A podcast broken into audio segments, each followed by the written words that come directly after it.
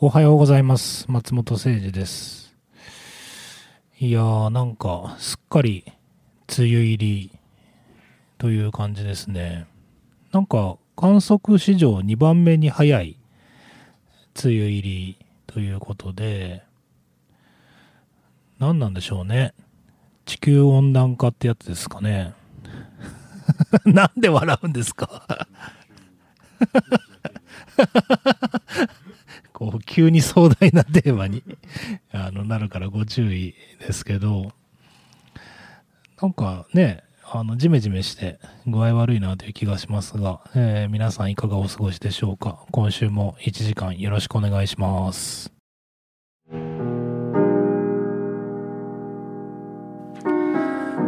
世界8億9000万のヘビーメタルファンの皆さんおはようございます。帰ってきたヘビーメタルの逆襲の時間です。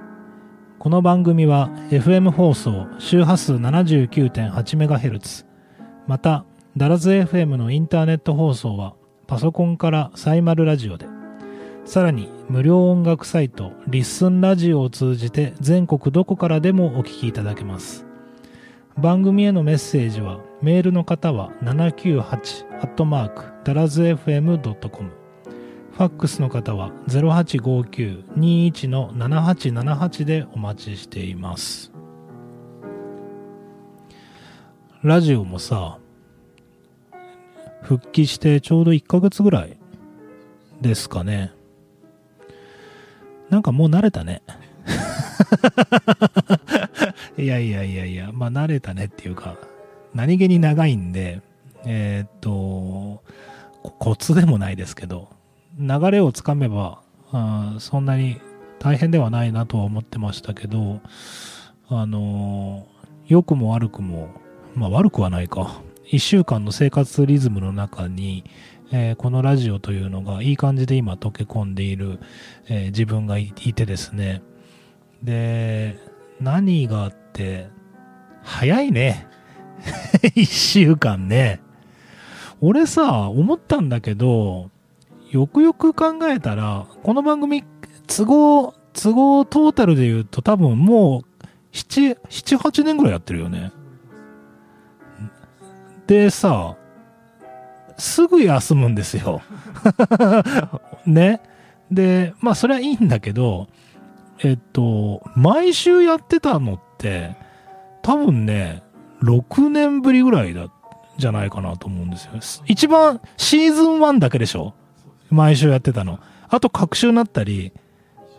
で、全クールは月 1? 月1ってあったっけ？ねえ。とか、要するに、毎週ってなんか何気に久しぶりだ。今声裏返りましたけど。裏返るぐらい久しぶり。えー、で、何が言いたいって、えなんかもうって感じなんだよ こ。この前やったのにもうって思って、で、毎週やってる番組ってだらずにもいくつかあるじゃないですか。すげえなぁと。人事ですけど。いや、すごいなぁと思って。だって、え、翔吾さんの、この前の番組、ね、のんびりやっておられますけど、見た感じ。あれだって大変ですよね。一人でね。すげえなと思うし、あと他にもね、いくつかあの名物番組みたいなのがあって、やっぱりその継続は力っていうのもありますけど、いや、毎週って本当に大変だなと、今更ながら、あ、そうか、あの、ランチブレイクカフェとかもあれ、毎週でしょ？毎日だけど、すげえな。尊敬するわ。で、まあ、まあというか、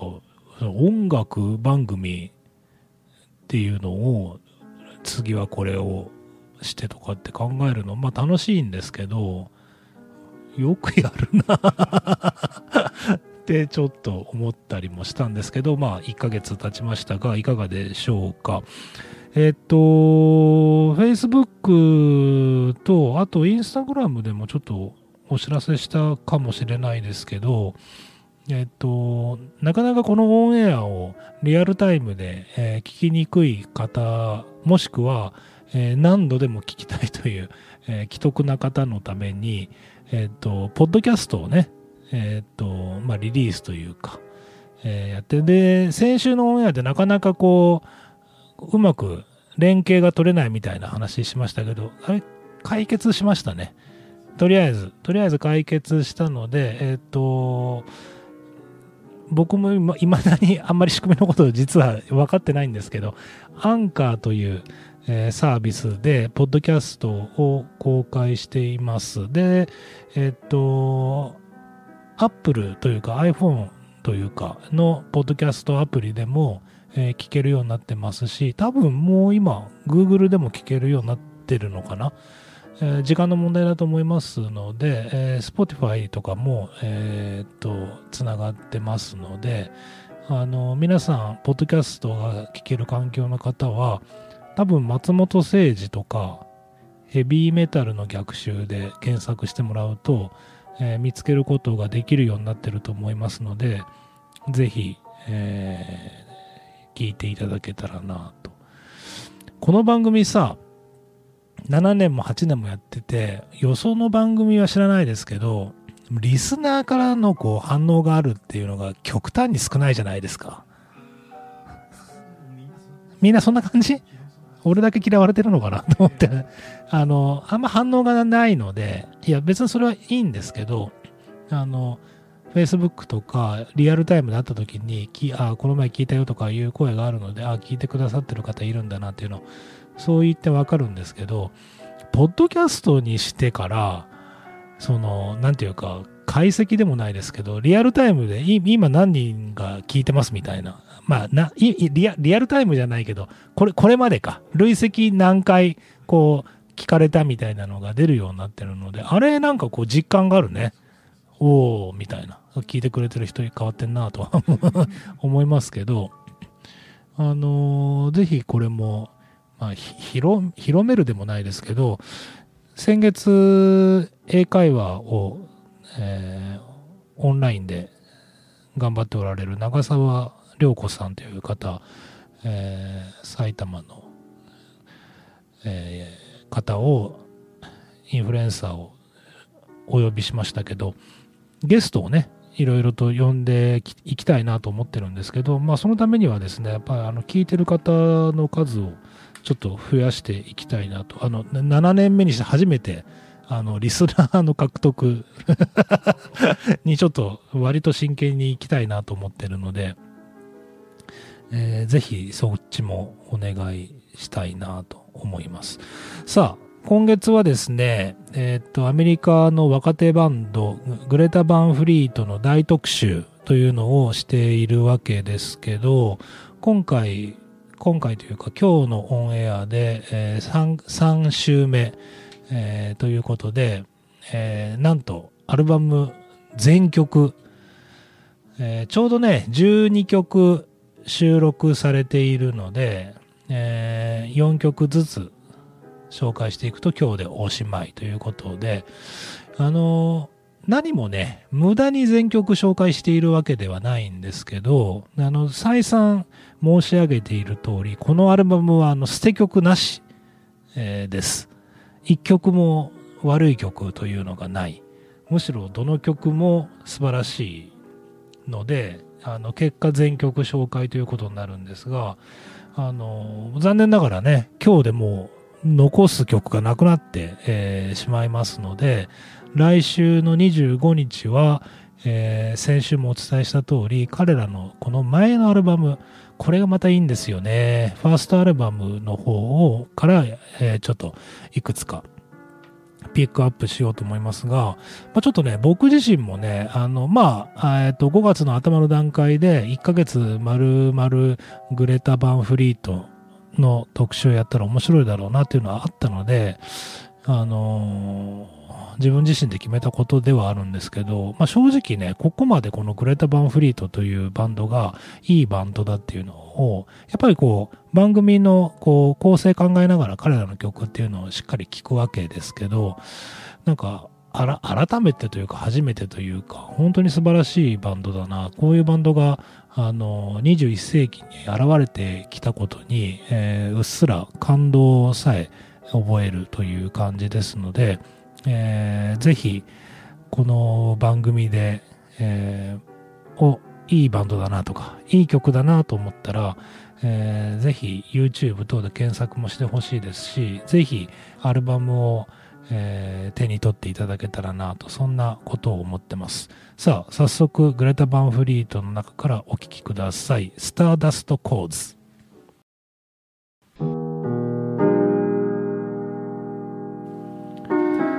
先月ぐらいだったと思いますけど、圧力鍋に、えー、ちょっとハマってるという話を少ししたんですけど、ハマってるんですよ、まだ。えー、皆さんに大事なお知らせがあるんですけど、えー、そのハマってる圧力鍋が、えー、壊れました。はい。早くないですか？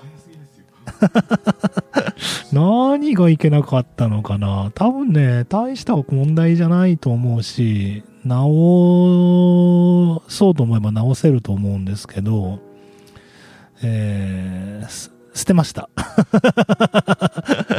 僕はあんまりそういうの苦手な方なので、壊れたらもう、ぽいという感じなんですけど、あの、まあ、捨てましたって、まあ、結果捨てたんですけど、えー、っと、何気に、えー、家庭料理というか、子供たちの食事を作るようになって、まあ、十何年経つわけですけど、独身の頃に、えー、っと、圧力鍋持ってたんですけど、久しぶりにこうね、その、なんていうのかな、初代、家庭を持つようになってから圧力鍋を使うの初めてだったので、なんていうかね、いろいろ気づきが あって、こういうのがあったらいいのになとか、えー、これは良くないなとかっていうのがあって、一番の不満はね、サイズだったんですよ。で、ショップジャパンとか 結構なんか、深夜ので、あの、テレビショッピングとか好きなんですけど、あの、ショップジャパンとか見ると、えっ、ー、と、圧力鍋、えー、売ってるじゃないですか。あの、元フジテレビの女子、女子アナウンサーとかが、なんかもう、これのない生活とか考えられないですね、とかって。いやいや、考えられるだろうとかって思うんですけど、で、あの、悪くないんですよ。で、今、時代が時代なので、えー、例えば夫婦2人だとか、夫婦2人と子供1人みたいな、えー、ごご家庭だと問題ないと思うんですけど、大体ね、よえっ、ー、と、3リットルとか、に、に、で、実際中に入れれるのは2リットルみたいな。お米で言えば5合炊きぐらいの圧力鍋っていうのが圧倒的なんですよ。で、それはよくわかるんだけど、うちはね、それだと困るんですよ。うん。いや、一生だろうっていうのがすごくあって、えー、っと、例えば今、ごめんなさいね、なんかすごい家の話ですけど、え、っと、豚バラ肉を圧力鍋で、えー、炊くとトロトロになってうまいんですよ。で、俺これ、ちなみに昨日もそうだったんですけど、我が家。またみたいな 言われるんですけど、いや、うまいからいいんですけどね。で、こう、ボーンと塊肉を、こう、スーパーで買ってやるんだけど、こう、個人的には何て言うのかな、保存したいわけですね。1週間とか10日ぐらいは、ボイルしたものを、あの、使ってとかって思うんだけど、2リットルとかの鍋だと、1回で終わっちゃうんだよね。食べきっちゃう。5人いると。ペロって終わっちゃうんで、下手したらもう1キロぐらいの肉、なくなりますからね。で、ちょっとなんか具合悪いなと思って、一生の商品ってねえのかよとかって、もう意外にないんですよ。意外にね。そしたら、あったわな。あの、ティファールから出てる、クックフォーミーっていう商品があって、で、Cook for Me っていうのを、これ買いました。3万ちょいするんですよ。行くでしょ？で、俺もどうかなと思ったんだけど、僕はあの、大体ティファール社の、あの、好きなので、ティファール、えー好きなので、まあいいだろうと思って買ったら、その、でかいんだよね。まず。一升ですよ。一升。なんでも、鳥は、まあ1は丸ごと入るわな。当然。で、肉とかも全然余裕ですし。で、まあまだ実はこれ買って4、5日しか経たないんですけど、今もう夢中です。で、何がすごいってね、あの、レシピが210 ?200 以上のレシピが、その、圧力鍋の、そのコンピューターの中に入ってて、で、その通りにしたら、美味しくできるんですよ。で、まだ、なんか電源を入れるところからなんか説明してくれるんですよ。す、すごくないですか？電源入れましたか？で、はい。とかにすると、で、次、こっから余熱始めますみたいな。で、えっ、と、例えば、白菜と、なんか、鶏肉のスープみたいなレシピがあると、まずそこで余熱しますから、あの、野菜を入れてください。とかっていう指示が出て、またそれを OK ボタンを押すと、で、そこから調理が始まって、みたいな。で、その通りにしたら、なるんだって。したこと、したことないけど。あの、それとは別にあの、マニュアルモードっていうのがあって、あの、自分で好きなようにやりたい方はそっちをどうぞで、まあ常に俺はマニュアルなんですけど、で、いや、その200何十のレシピがあって、で、まあ料理したての若手のね、若い方とか、これ便利だろうなと思って。でさ、そのなんかレシピブックみたいなのが、内蔵、内蔵っていうかあの、一緒に本も、本見なくても、そのディスプレイに表示されてる通りにしたらできるようになってるんですけど、一応本もついてるわけですよ。で、その本をこう見たら、女子アナ。なんか、フリーアナウンサーのなんとかさん、某、某なんとかさんとかが出てて、それでさ、なんか、あの、もう、レディー、あの、クックフォーミーのない生活なんて考えられませんとか言って、お前ショップジャパンとも一緒じゃんと思って、ちょっとウケるんですけど、いや、なんかね、この番組聞いてる方で、あの、クックフォーミー使ってる方いらっしゃいませんかね？多分いない、ないっていうか、かなりなんかマイナーだと思いますね。正直。あの、もしいらっしゃったら教えてもらいたいと思いますけど、さらにすごいのは、これのアプリっていうのがあるんですよ。クックフォーミーアプリって。クックフォー、いや、で、今日の献立っていうのが、そう、そう。で、冷蔵庫にある食材でレシピを探すっていうモードもあってですね、そうすると、あの、我が家にある食材みたいなのをこう入れれるようになって、あさ、あ、あさりとか、え、えのきとかあって、で、この 知らんがなと思うじゃないですか。で、これを選ぶと、その、えのきでやると、えー、鮭とキノコのホイル蒸しと、あと、なぜか、えーサムゲタンが出てきますけど、まあなんかそうやって、こう家にある食材を入れれば、こう、その中から該当するレシピが、えー出てくるという。これはハマるね。やらんけど。やらんけどハマってるんですよ。そう。それで、なんかね、すっかり、えー圧力鍋の人みたいな感じになって、あの、あらゆるものが柔らかくなってですね、なんか最近我が家のおかず歯応えねえなってこ。子供にちょっと苦言を呈されてしまう。え、柔らかくない？とか いいなという気がするんですが、いかがでしょうか。えー、グレータ・バンフリートの、あの大特集をしてるんですが、お聴きください。えー、キャラベル。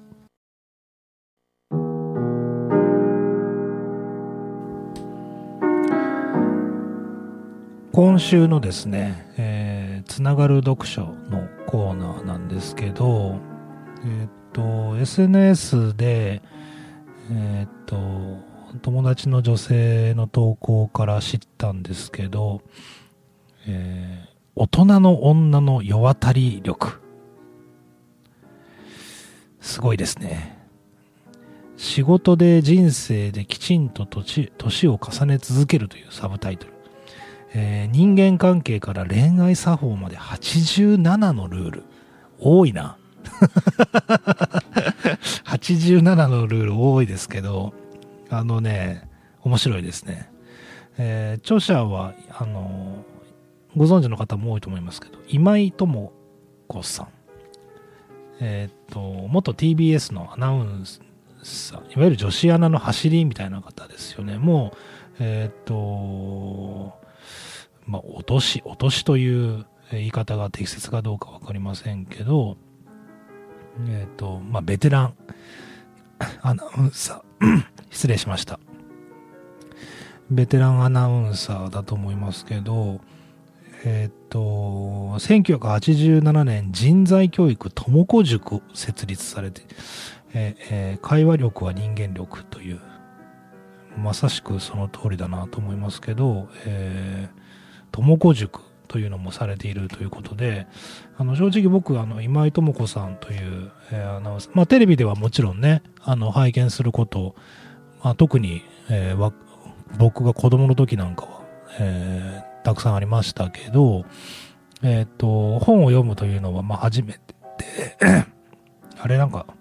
ごめんなさいね。声が、えー、枯れて、まあ、いろいろ枯れてますけど 声が枯れて申し訳ないですけど、で、まあ、大人の女の世渡り力ということで、あの、俺こういうの好きなんですよね。あの、大人の男のなんとか作法185とか。あの、そういうの、え好きなんですけど、まあ、この本も非常にあの面白かったです。面白かったというか、実は最後まではまだ読んでないんですけど、あの非常に読みやすい本ですし、えっ、ー、と、まあね、あの、僕にしてみたら、まあ、お母さんみたいな、えー、年代だと思うんですけど、まあ、そういう人生の大先輩からの教えなので、あの、正直ちょっと違うんじゃないのとか、あの、いうところは、まあ、特に女性だとなおさら、あの、こう書いてあることにいろいろ思うところおありの方もあると思うんですけど、とはいえ、こう全般を通して、あの非常にまともというか、あの、いいことが書いてあるので、えー、ぜひ読んでいただきたいなと思うんですけど、その、何が言いたいかって、うん、まあ僕が中学生や高校生の頃からもそうでしたけど、なんか今ほら、男とか女とか言うといけない風潮あるじゃないですか。何なんでしょうね。あの、ジェンダー。で、いやまあ、そ、そんなことは言ってないっていうのもあるとは思うんですけど、まあ、とはいえ、こう、はしょって言うと、なんか、そういうこと、その男、男ならとか、今非常に言いにくいですよね。あの、いろんな意味でし、この前久しぶりにさ、あるお父さん、親子と話して、あの、お子さんが泣き出しちゃったんですけど、その時にお父さんが、男だろ泣くんじゃないみたいなことを言ってて、今結構そういうの問題なんですけど、あの、なんていうかさ、視覚定規に捉えなくてもいいと思うんですよね。で、僕も割とあんまりそういうのこだわらない方だと思いますし、男だって泣けばいいじゃんとかって思いますけど、とはいえ、その時にはですね、男だろうみたいなのがあってもいいと思うんですよね。で、まあ、ましてや、その、この大人の女の世渡り力っていうのは、その、まあ、女らしさとは何かみたいなところが、まあ、結構本質になってくると思うんですけど、あの、そういうのをこう否定する女の人って、まあい、ますよね。あれ、何なんだろうなって思って、すげえ不思議なんですけど、で、その一方で、あの、圧倒的な女性はですね、女子力の向上にもう躍起になってるわけですよね。で、その辺のなんていうかね、ギャップって僕の中でもまだ正直答え出てませんけど、例えば森 G がね、問題発言するわけですよね。で、まあ、あのおじいさんもダメだなと僕思いますし、あの、擁護はできないですけど、なんか、女性らしさとか、その男らしさみたいなものが、過度に失われていくと、なんか、そこになんかゴールはないんじゃないかなっていうのをすごく思ってて、まあ、要するに男らしさ女らしさっていうのを排除していって男も女も一個の人間だみたいなことなんですよね。うん、多分そういうことだと思うんだけど、そんなわけねえじゃんね。で、いや、確かに、その、えっ、と、性同一障害とかでいろいろこう悩みとか問題抱えてる方っていうのはいるし、そういう少数派の方に光、光というか、っていうのは僕は逆にものすごい大事だとは思いますよ。大事だとは思いますけど、その一方で、まあ、例えば俺が女になるとかって不可能なわけですよ。あの、肉体的にも、あと考え的にも、そういうわけには絶対ならないわけで、なんかそういう人たちの、なんていうのかな、視点でもないけど、なんか、ちゃんと男らしくしろやって逆に思うし、僕なんかは。で、やっぱり女性には綺麗でいてほしいじゃないですか。なんかそれってすごい昔の考えとかって言われちゃうかもしれないけど、なんかこういう現代だから逆に僕は大事なんじゃないかなっていうのをなんかね、あのうまく最後まとめられませんけど、すごくこの数年強く感じているので、まあ、そういう発信をしていきたいなと、えー、思っています。えー、今井智子さんで、えー、仕事で人生できちんと年を重ね続ける大人の女の世渡り力、えー、もうね少し前の本です。2009年ぐらいの8年かな？の本ですけど、えー、ぜひ、え、読んでみてください。さあグレタ・バンフリートのセカンドアルバムたっぷり紹介してきましたけどいよいよ最後の曲です、えー、対策ですね、え、たっぷりとお聴きください。The Weight of Dreams